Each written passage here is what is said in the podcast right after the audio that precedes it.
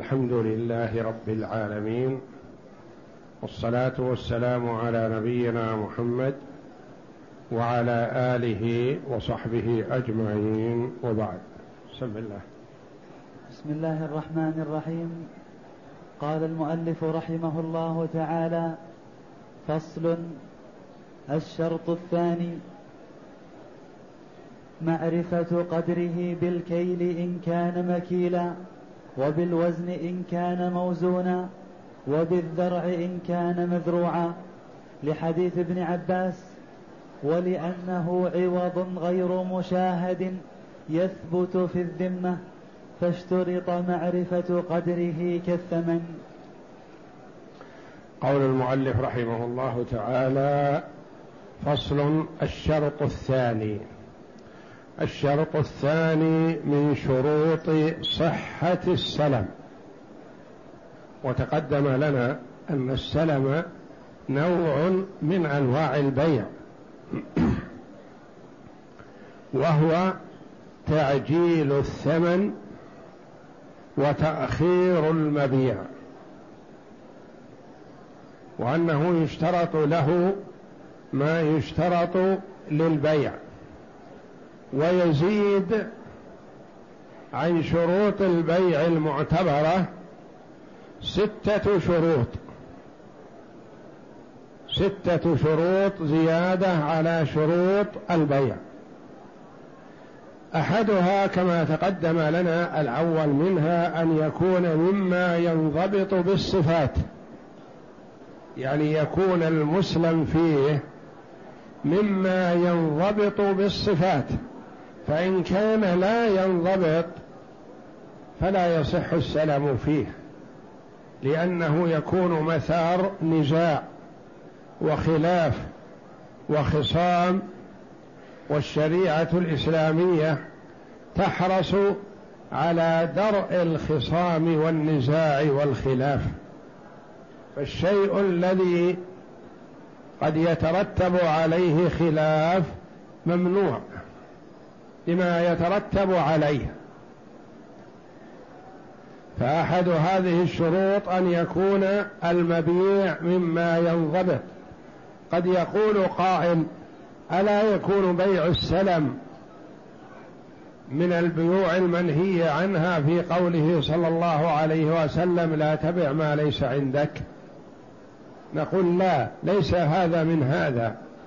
فالنبي صلى الله عليه وسلم الذي قال: لا تبع ما ليس عندك، هو الذي أجاز السلم صلوات الله وسلامه عليه، وهو ما ينطق عن الهوى إن هو إلا وحي يوحى.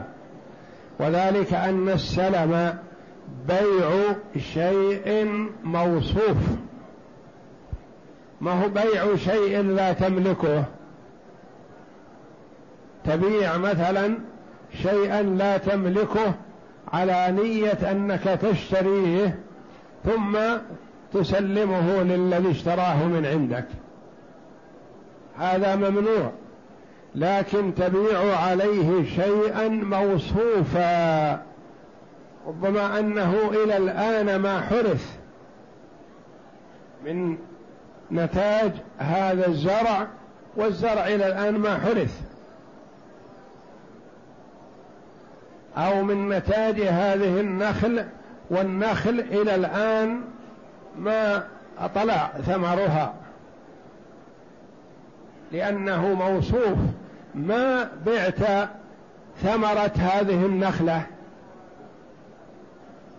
ما يجوز أن تبيع ثمرة هذه النخلة لأنها معينة، وثمرة هذه النخلة ما ظهرت إلا لو كانت في فرع النخلة تبيعها،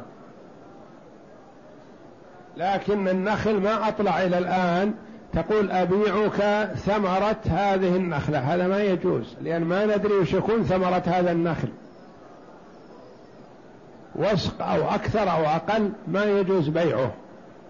لكن تبيعه ستين صاعا من التمر، صفة كذا وصفة كذا، تحضره من الشام أو من مصر أو من المدينة أو من أي مكان، المهم هذا المبيع الموصوف، بخلاف بيع ثمرة هذه النخلة أو بيع سيارة في المعرض يملكها فلان، تبيعها الشركة مثلا وهي لا تملكها، هذا لا يجوز. لكن بيع موصوف، السلم بيع موصوف في الذمة. الثاني من الشروط هو ما تضمنه حديث ابن عباس رضي الله عنهما أن النبي صلى الله عليه وسلم قدم المدينة وهم يسلفون في الثمار السنتين والثلاث، يعني يبيع ثمرة من السنة الآتية أو يبيع ثمرة من السنة من ثمرة بعد سنتين، ما يبيع ثمرة هذا النخل أو هذا النخل، لا، يبيع شيء موصوف في الذمة. فقال عليه الصلاة والسلام لهؤلاء: من أسلف فليسلف في كيل معلوم ووزن معلوم إلى أجل معلوم، في فليسلف في كيل معلوم. هذا هو الشرط الثاني، معرفة قدره بالكيل إن كان مكيلا كالبر والشعير والذرة وسائر الحبوب، وبالوزن إن كان موزونا كالحديد والرصاص والنيكل وغيرها من الموزونات، وبالزرع إن كان مزروعا كالملابس والأقمشة والمفروشات وغيرها، لحديث ابن عباس المتقدم، ولأنه عوض غير مشاهد. وهم مشاهد السلم المسلم فيه غير موجود الآن، فلو كان مشاهد يقال مثلا هذا بكذا، انتهى الإشكال. لكن شيء موصوف في الذمة لا بد أن يحدد بالوزن والكيل والعد والذرع ونحو ذلك. يثبت في الذمة، يعني السلم شيء في الذمة، فاشترط معرفة قدره كالثمن، اشترط معرفة قدره. ما يقول مثلا أبيعك ثمرة هذه النخلة بمئة ريال، تسلم للمئة الآن والثمرة بعد ما تطلع وتستوي، نقول لا، هذا ما يجوز، لأن ثمرة النخلة معدومة الآن ومجهولة، ما يدرى هل تخرج عشرة آصع أو مئة صاع، ما يدرى ماذا تكون، هل تكون ثمرة سائغة مأكولة أم تكون حشف ما تؤكل أو ما يأكلها إلا البهائم، ما يجوز، لأن هذه في الذمة، السلم في الذمة. فهو بخلاف المبيع المشاهد لو لم يكال ولا يوزن ما يلزم. ويجب أن يكون ما يقدر به معلوما عند العامة. نعم. فإن قدره بإناء أو صنجة بعينها غير معلومة لم يصح، لأنه قد يهلك فيجهل قدره فيجهل قدره وهذا غرر لا يحتاج العقد إليه. ويجب أن يكون ما يقدر به معلوما عند العامة، يعني عند عامة الناس، يقال مثلا عشرة آصع بصاع أهل مكة، يقال مثلا مئة وزنة بميزان أهل المدينة، يقال مثلا ثلاثون رأسا عدد.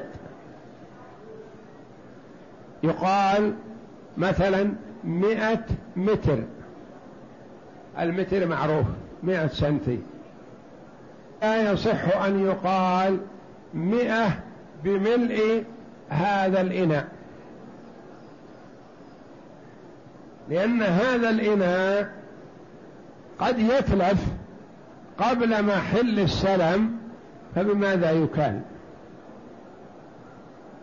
ما يقال بإناء مثلا عند فلان أو بميزان فلان، وميزان فلان يختلف عن موازين الناس، أو يقال بملء كف فلان كفي فلان مثلا مئة مرة هكذا. هذا ما يصلح، لأن هذا الإناء أو هذا الكأس أو هذا الميزان اللي عند فلان أو ملء كفي فلان قد يتلف قد يموت، فبماذا يوزن؟ بماذا يكال؟ لابد أن يكون شيء معروف، بكيلة أهل المدينة، كيلة أهل مكة، كيلة كذا. الصاع المعتبر مثلا في الرياض معروف، فما يصح أن يقال بصاع زيد.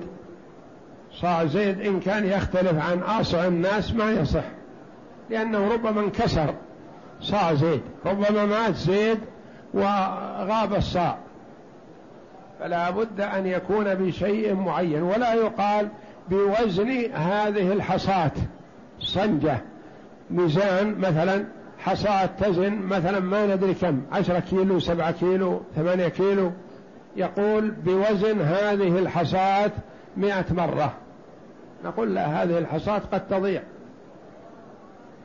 فلا بد أن يكون بشيء معلوم. مثلا يقال ألف كيلو، الكيلو معلوم معروف، ألف وزنة بالنسبة إذا كان فيه وزنة معلومة معروفة. ويجب أن يكون ما يقدر به معلوما عند العامة، يعني عند عامة الناس، ليس عند زيد فقط أو عند عمرو فقط. فإن قدره بإناء، جاب إناء مثلا سطل أو طاسة أو كاس كبير أو كذا، وقال بملء هذا مئة مرة، نقول ما يجوز، لأن هذا ما هم معلوم، هذا قد يتلف فلا ينضبط. فإن قدره بإناء أو صنجة بعينها، يعني ميزان غير معلومة لم يصح، لأنه قد يهلك فيجهل قدره، ما يدرك كم قدره، لا بد أن يكون بآصع معلومة أو وزنات معلومة أو كيلوات معلومة ونحو ذلك. نعم.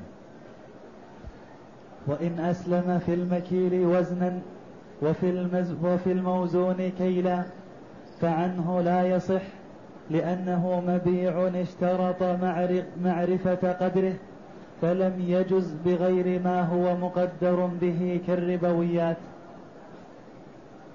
وعنه وعنه ما يدل على الجواز، لأنه يخرجه عن الجهالة وهو الغرض. نعم.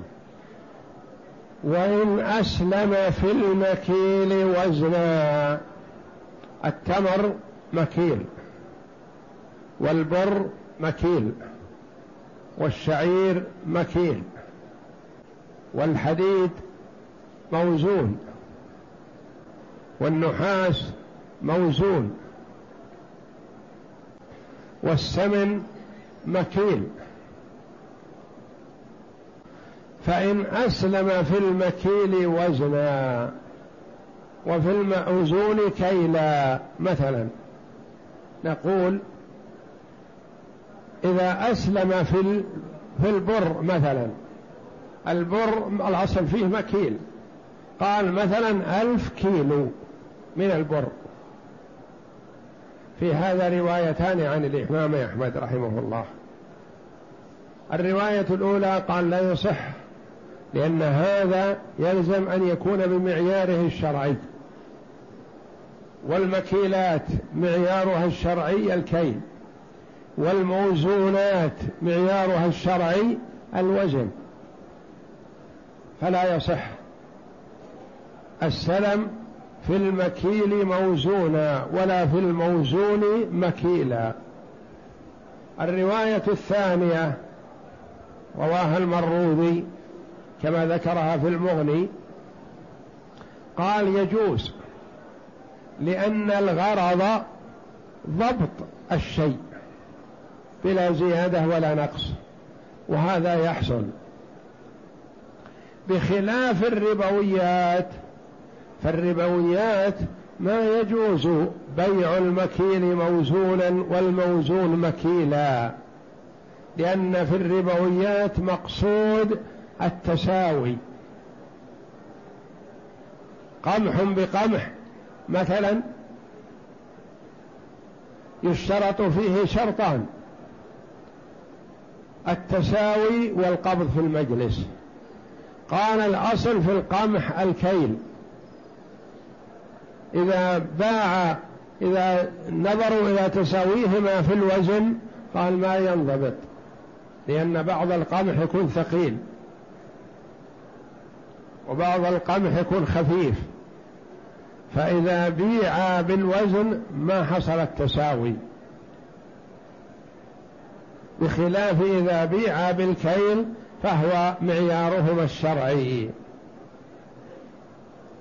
هذا ما يقصد فيه التساوي بين اثنين، وإنما يقصد فيه ضبطه فقط، فإذا ضبط بالوزن أو ضبط بالكيل صح، وهذا هو الظاهر وهو السائر عند كثير من الناس الآن، يبيعون القمح وغيره مثلا والمكيلات يبيعونها بالميزان ولا حرج في هذا، بخلاف ما إذا بيع قمح بقمح أو شعير بشعير أو زبيب بزبيب فلا يجوز إلا بالمعيار الشرعي المعتبر له. ولا بد من تقدير المزروع بالذرع، فأما المعدود فيقدر بالعدد وقيل بالوزن لأنه يتباين، والأول أولى لأنه يقدر به عند العامة، والتفاوت يسير يضبط بالكبر والصغر، ولهذا لا تقع القيمة بين الجوزتين والبيضتين. ولا بد من تقدير المذروع بالذرع، يعني أسلمه في قماش تترو أو دوبلين أو حرير أو أي نوع يكون معروف بالذرع، يقول الذراع بكذا، ويكون هذا القماش معروف عرضه، الطول الذراع بكذا والعرض معروف متفق عليه أنه عرض هذا القماش مثلا متر أو متر ونص أو متر إلا ربع أو نحو ذلك، يكون العرض معروف والطول معروف بالذراع. فأما المعدود فيقدر بالعدد، المعدود قال يقدر بالعدد، المكيل بالكيل والموزون بالوزن والمذروع بالذرع. المعدود يصح فيه بالعد وهذا أولى، ويصح فيه بالوزن إذا لم يكن هناك تفاوت كبير بينها. ولا بد من تقدير المذروع بالذرع، فأما المعدود فيقدر بالعدد إذا لم يكن هناك تفاوت، مثلا يقال مئة بيضة، يأتي مثلا الرجل إلى صاحب الدجاج البياض ويقول أشتري منك مليون بيضة تورد لي في كل يوم كذا، والقيمة استلمها الآن، هل يصح هذا بالعدد؟ قال نعم، هذا هو الأولى، المعدودات بالعدد. يقول قد تختلف بيضة عن بيضة، البيضات ليست على معيار واحد. قال هذا اختلاف يسير سهل ما يفرق في القيمة. تأتي إلى صاحب البيع مثلا تقول بكم عشر البيع، يقول لك مثلا بخمسة ريالات، تأخذ عشر وهي تتفاوت، لكن التفاوت يسير مفهوم ومعلوم أنها ليست كل واحدة بوزن الأخرى بالضبط، وإنما فيها تفاوت، وهذا التفاوت متعارف عليه ولا يؤثر في القيمة. ما يفرق، ما يقال هذه القيمة مثلا خمسين جرام، هذه البيضة خمسين جرام وهذه البيضة واحد وخمسين جرام، واحد وخمسين جرام تزيد قيمتها عن خمسين جرام، هذا متساهل فيه. قد يباع الخمسين والخمس والخمسين جرام بسعر واحد ولا إشكال عند الناس، ما يفرق في القيمة. ولهذا لا تقع القيمة بين جوزتي بين الجوزتين والبيضتين، يعني يكون البيع بالعشر مثلا بكذا، ما ينظر العشر هذه لازم أن تكون متساوية، يتساهل فيها ولا تفرق فيها القيمة. نعم.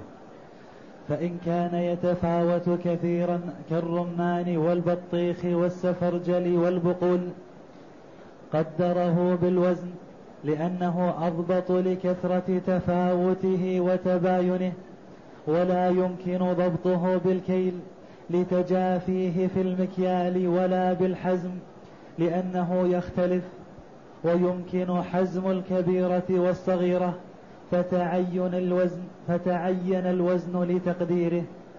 فإن كان يتفاوت كثيرا، هناك أشياء تتفاوت لكن تفاوت يصير، مثل بيض الدجاج مثلا، وهناك أشياء تتفاوت تفاوت كبير مثل الرمان، رمانة صغيرة ورمانة كبيرة، والبطيخ مثلا بطيخة كبيرة وبطيخة صغيرة، ما تنضبط هذه بالعدد. قال الأشياء التي لا تنضبط بالعدد تباع بالوزن. يقول مثلا أشتري منك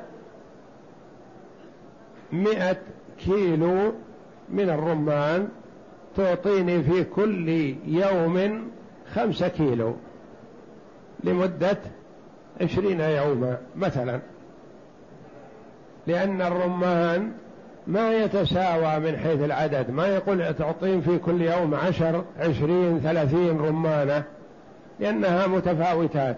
قال هذه تنضبط بالوزن، ولا تنضبط بالكيل لأنها تتجافى، يعني يكون فيه فراغات في المكيال، فيه مثلا المكيال أحيانا يتسع لثلاثين رمانة وأحيانا ما يتسع لثلاث، واحدة تحت تحت الأرضية ويكون في فراغات يمين وشمال، والثانية فوقها والثالثة فوقها وينتهي الصاع. فما تنضبط بالكيل وإنما ولا تنضبط بالعدد لأنها صغيرة وكبيرة، وإنما تنضبط بالوزن.